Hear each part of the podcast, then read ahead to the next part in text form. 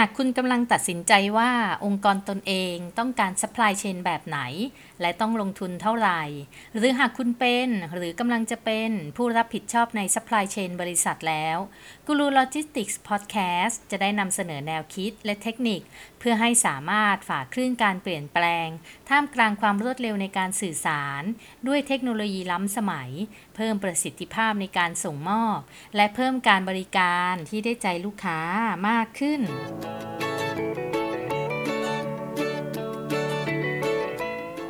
สวัสดีค่ะ ยินดีต้อนรับสู่กูรูโลจิสติกส์พอดแคสต์กับอินทิราสิทธิเวชหรือเรียกแบบที่หลาย ๆ ท่านเรียกกันว่าอาจารย์เดียค่ะ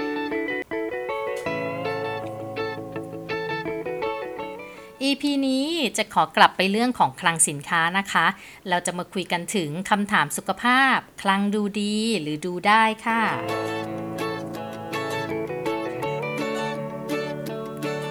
คลังสินค้ามีความเกี่ยวข้องกับการบริหารจัดการโลจิสติกส์หลักๆนะคะ เพราะว่ามันเกี่ยวพันกับเรื่องการบริหารการบริการลูกค้า การขนส่ง แล้วก็ประสิทธิภาพในการส่งมอบสินค้าให้กับลูกค้าค่ะ หน้าที่หลักๆ ของคลังสินค้าน่ะ มันก็จะเกี่ยวพันกับระดับการบริการลูกค้าในส่วนที่เป็นของความถูกต้องของสินค้าที่ส่งมอบ ความรวดเร็วในการส่งมอบ แล้วก็ต้นทุนในการใช้ทรัพยากรต่อการส่งมอบแต่ละครั้งค่ะ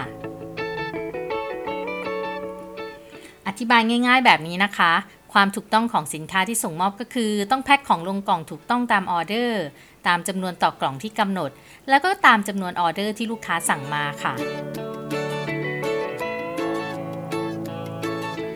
ส่วนความรวดเร็วในการส่งมอบก็คือ การจัดของลงกล่อง แล้วก็โหลดของขึ้นรถขนส่งเนี่ยได้ภายในเวลาที่กำหนด เพื่อให้รถไปถึงลูกค้าตามที่ตกลงกันไว้ค่ะ เพราะงั้นตั้งแต่ได้รับใบจัดของจนจัดของเสร็จ จนขนของขึ้นรถต้องทำให้เสร็จสิ้นกระบวนการภายในเวลาค่ะและก็สุดท้ายนะคะ ต้นทุนในการใช้ทรัพยากรต่อการส่งมอบแต่ละครั้งค่ะ มันก็คือการใช้กล่องพอดีกับออเดอร์ รวมถึงไส้ใน ไส้ในกล่องอะนะคะ จะเป็นกล่องนอกกล่องในการใช้พลาสติก ถุงพลาสติก label หรือสติกเกอร์ จะเป็นใบปะหน้ากล่อง หรือว่าใบส่งของ หรือว่าจะเป็นทรัพยากรอื่น ๆ ที่เกี่ยวข้อง มันต้องใช้ให้เหมาะสมค่ะอันกรณีพวกนี้นะคะมันก็อนุโลมได้กรณีที่อาจผิดพลาดได้บ้างเล็กน้อย เช่นพลาสติกอาจจะขาด กล่องอาจจะหัก แต่ก็ควรรักษาไม่ให้เกินระดับที่จำเป็นค่ะ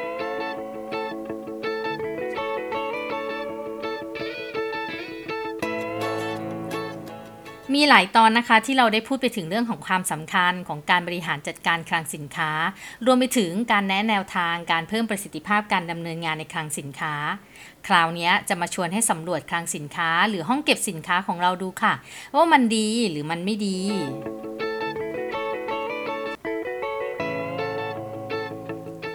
ในที่นี้ก็จะขอเปรียบเทียบกับเรื่องของสุขภาพคนเราอะนะคะ ในแต่ละปีเราเกือบทุกคนจะมีนัดตรวจสุขภาพประจำปี เพื่อตรวจเช็คว่าร่างกายเรายังไหวได้ไปต่อหรือว่าควรซ่อมแซมเพื่อให้อยู่รอด หรือว่าควรทำใจว่าเกินเยียวยาซะแล้ว พอไปถึงที่จุดตรวจใช่ไหมคะ หมอหรือพยาบาลก็จะทำการตรวจร่างกายเราเบื้องต้น ก่อนวินิจฉัยว่าร่างกายเรานะเป็นยังไง พบโรคหรือว่ามีแนวโน้มว่าจะเจอโรคหรือเปล่า ถ้าเจอก็ส่งต่อไปให้กับหมอที่เป็นเฉพาะทาง ถ้าไม่เจอก็ไม่ได้หมายความว่าเราจะอยู่รอด เพราะว่าถ้าไม่รักษาความดีไว้ โรคก็จะถามหาในการตรวจสุขภาพครั้งต่อไปแน่นอนค่ะ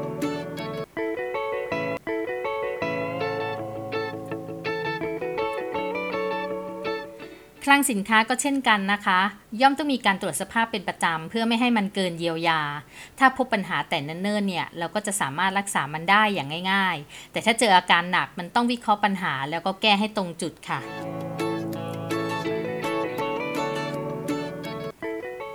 อยากรู้ไหมคะว่าคลังสินค้าของเราตอนนี้มันแค่ดูได้หรือดูดี มาสำรวจแบบง่ายๆกันเลยค่ะ ลองเช็คสุขภาพคลังสินค้าเบื้องต้นกันดูนะคะ กับคำถามง่ายๆ ไม่ต้องยุ่งยากค่ะ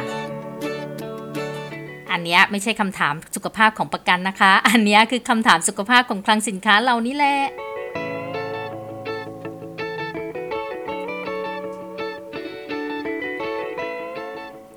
ไล่ไปเลยค่ะคำถามที่ 1 นับสินค้าปีละไม่เกิน 2 ครั้ง ตามรอบการตรวจสอบบัญชี ใช่หรือไม่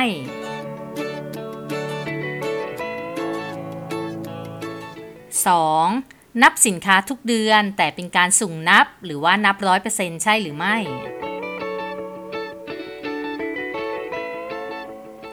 3. ตรวจ 5 สอปีละครั้ง ใช่หรือไม่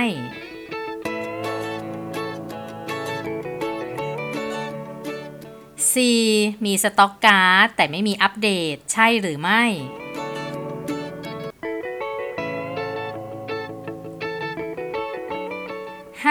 มีป้ายบ่งชี้ว่าจุดนี้ต้องเก็บสินค้าอะไร แต่สินค้าที่เก็บไม่ตรงกันใช่หรือไม่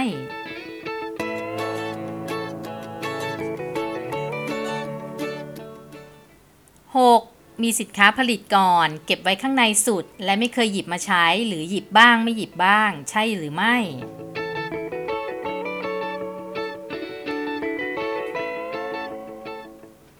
7. นับสินค้าแล้วไม่ตรงกับที่บันทึก และทำการแก้ตัวเลขให้ตรงกันทันที โดยไม่ได้ทำ problem solving ใช่หรือไม่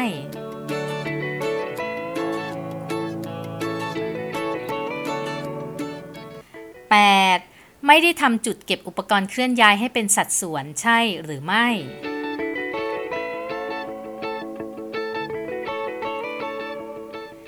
9. บันทึกสินค้าเข้าออกคลัง แต่ไม่ทุกครั้งไป ใช่หรือไม่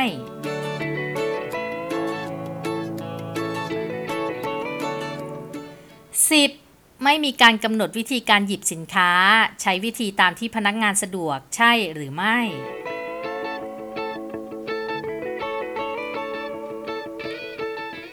11. ทุกคนที่ไม่ใช่พนักงานคลังสินค้า สามารถเดินเข้าออกคลังได้ตลอดเวลา ใช่หรือไม่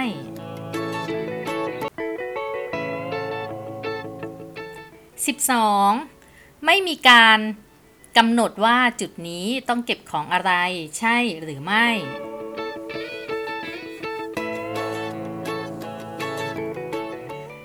13. ลูกค้าได้รับสินค้าผิดไปจากที่สั่ง ใช่หรือไม่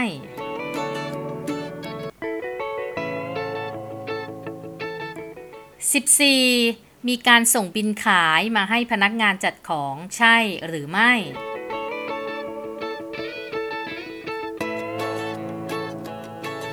และ 15. บันทึกรายละเอียดการรับเข้าและเบิกจ่ายจากคลังไม่ครบถ้วนใช่หรือไม่ เช่น ไม่บันทึกวันรับของเข้า หรือไม่บันทึกเลขที่จุดจัดเก็บ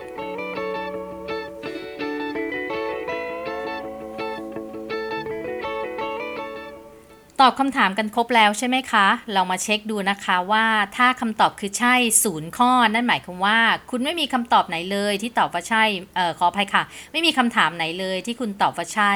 นั่นแสดงว่าคลังคุณดูดีค่ะ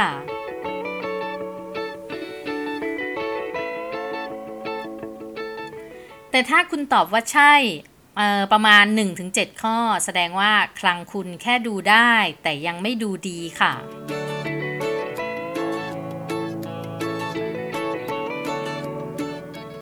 แต่ถ้าตอบว่าใช่มากกว่า 7 ข้อแล้วแล้วก็นั่นแสดงว่าคลังสินค้าของคุณกำลังเจอโรคที่ต้องพบหมอเฉพาะทางในการรักษาค่ะ อย่าให้ถึงขนาดเกินเยียวยา รีบพบหมอเร็วก็รักษาได้เร็วค่ะ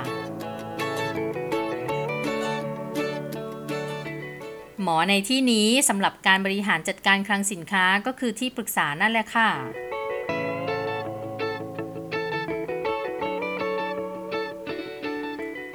นี่เป็นเพียงแค่การตรวจสุขภาพเบื้องต้นเท่านั้นนะคะ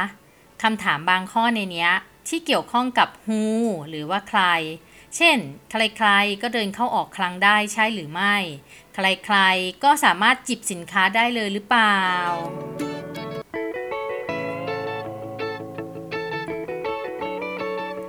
หรือบางข้อมันก็เกี่ยวกับ where หรือว่าที่ไหน เช่น เก็บสินค้าที่ไหน หรือว่าเก็บอุปกรณ์เคลื่อนย้ายที่ไหน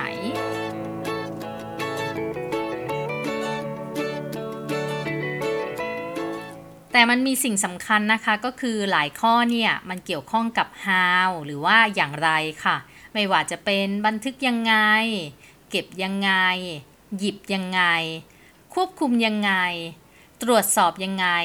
ซึ่งไอ้ how หรือว่ายังไงนี่แหละ ที่เมื่อตรวจสุขภาพคลังเสร็จแล้ว ควรตั้งคำถามกันเองว่า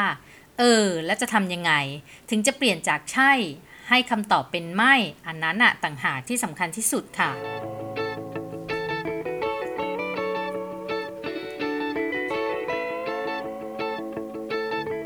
ถ้าคำถามสุขภาพเบื้องต้น 15 ข้อนี้สามารถกระตุกหนวดผู้ที่เกี่ยวข้องในการบริหารคลังสินค้า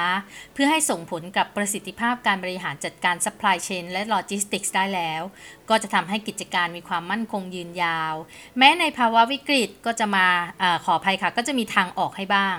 ดีกว่าปล่อยตัวไปตามสถานการณ์จนลอยหายไป เพราะว่าความล้มเหลวของธุรกิจ แล้วก็ล้มละลายของเจ้าของกิจการค่ะ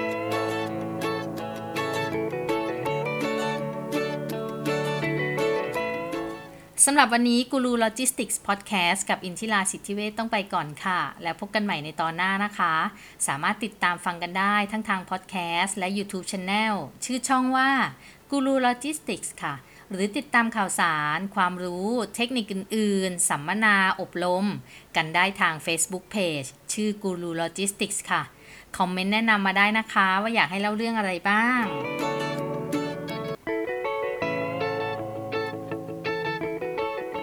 แล้วพบกันใหม่ค่ะ สวัสดีค่ะ